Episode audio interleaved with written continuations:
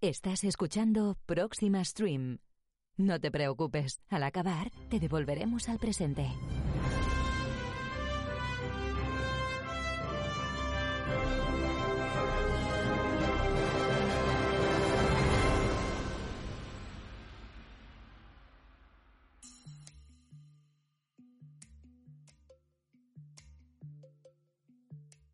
Bienvenidos a una nueva semana, que no es poco.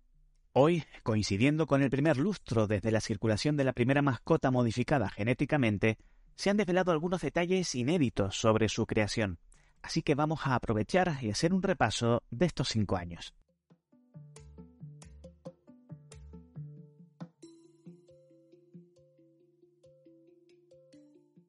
En realidad todo empezó no hace cinco, sino doce años, cuando los laboratorios de Progen nació la primera versión del animal que ahora conocemos como GAN. Era un gato corriente al que se le realizaron algunas modificaciones que suavizaron su carácter, en principio como parte de un estudio de conducta. Esto no tendría nada de particular si no fuera porque al jefe de investigación, Roland Knoll, se le ocurrió una aplicación económica a esa investigación que podría ayudar a reducir las deudas de la empresa, e inició un proyecto paralelo. Sabíamos que en China otro laboratorio tenía entre manos un proyecto idéntico, que los llevó a comercializar sus propias mascotas modificadas apenas seis meses después de que las de Progen. Se habló mucho de copia, de robo comercial de cada uno o simplemente de investigación paralela, pero desde hace unos días sabemos qué es lo que ocurrió en realidad. Resulta que Roland Knoll y su homólogo chino Wu Yen no compitieron, al contrario, se pusieron de acuerdo para susurrar, a los oídos de sus respectivos gobiernos que conocían la existencia de la investigación del otro y que por tanto necesitaban más fondos y menos regulaciones para poder adelantarse a su rival. La pantomima comercial y geoestratégica funcionó. Así es como el desarrollo y venta al público de los GANES se produjo en apenas unos años, puenteando el gran debate que siempre se ha esperado de un evento así. Pero, ¿qué es un GAN?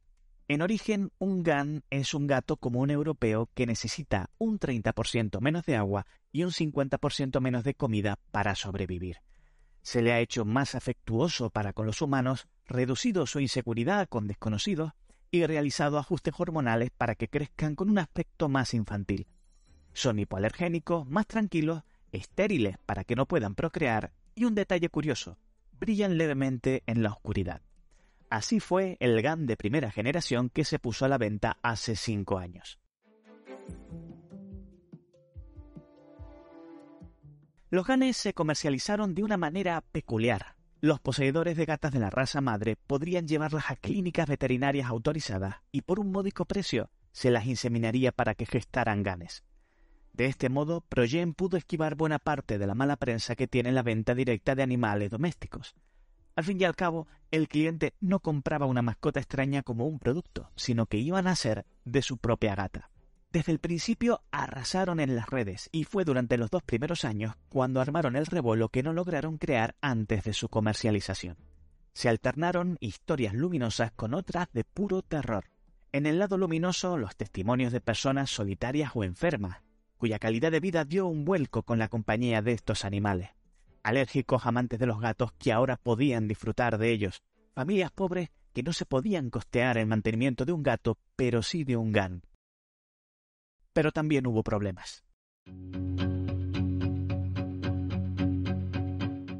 Al parecer, la gestación y parto de los ganes consumía mayor cantidad de nutrientes de la madre, la cual era más susceptible a sufrir infecciones graves o incluso morir después del alumbramiento si no había sido debidamente alimentada.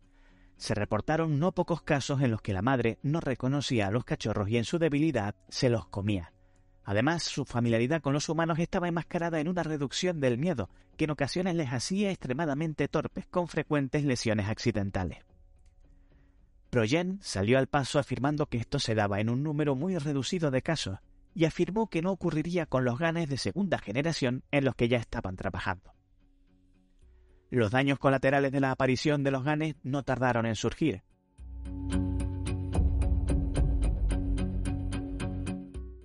Al principio, la adopción de hembras de gato común europeo se disparó en detrimento de otras razas y paradójicamente así creció también su tasa de abandono.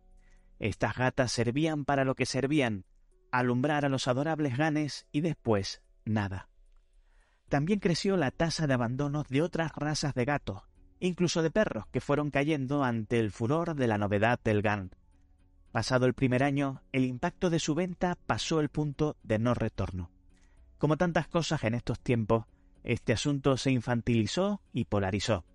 Los defensores de los ganes lucharon por su derecho a poder llevarlos a todas partes, con argumentos dispares, como que eran una extensión de su ser o un apoyo emocional necesario, e intentaban justificar que los ganes eran algo distinto o superior a un vulgar animal de compañía.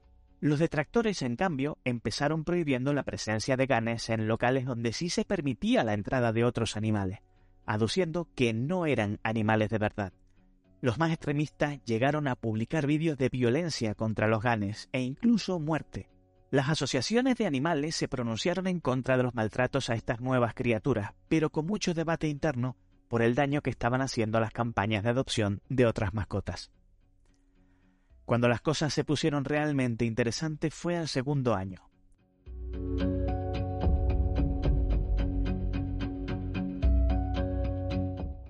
Ocurrió lo que se creía imposible. Debido a una mutación accidental en Irlanda, un gan macho consiguió cruzarse con éxito con una gata común europea y dio a luz a una camada de cuatro ganes a la que se le conoció en broma como los Cuatro Fantásticos fueron los primeros ganes no oficiales de la historia. Los directivos de Progen, aterrados ante la idea de que esto se les fuera de las manos, demandaron a la familia que logró el cruce exigiendo la entrega inmediata de los ganes con el argumento de que eran su propiedad intelectual. La familia ya había repartido los cachorros y no soltaron prenda de a quién, por lo que el litigio acabó con una multa de 200.000 euros para los dueños, que fue interpretada como un aviso para quien intentara crear ganes por su cuenta pero ya era demasiado tarde.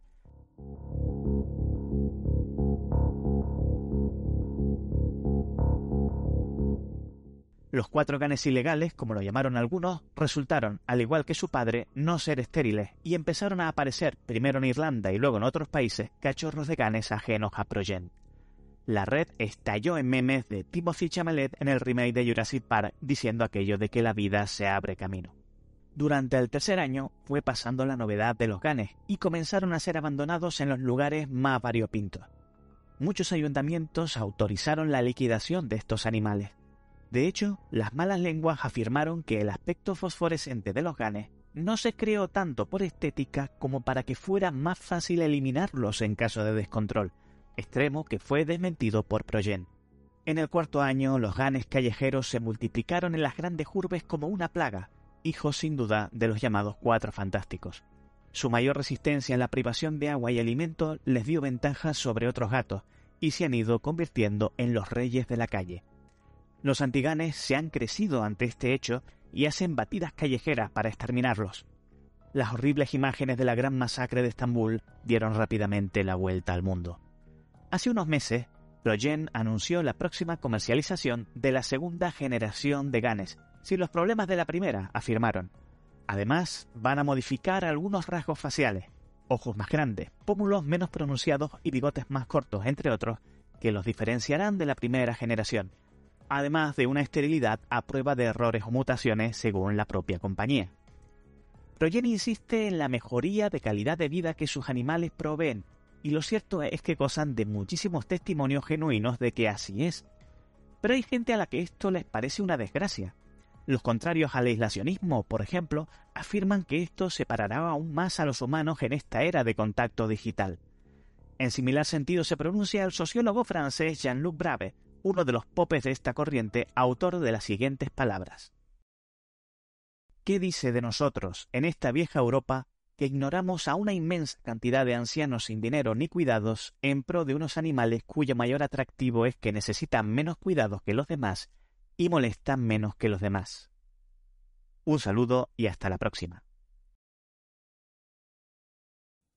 Este podcast forma parte de la red de sospechosos habituales. Para acceder, entra en bit.ly barra.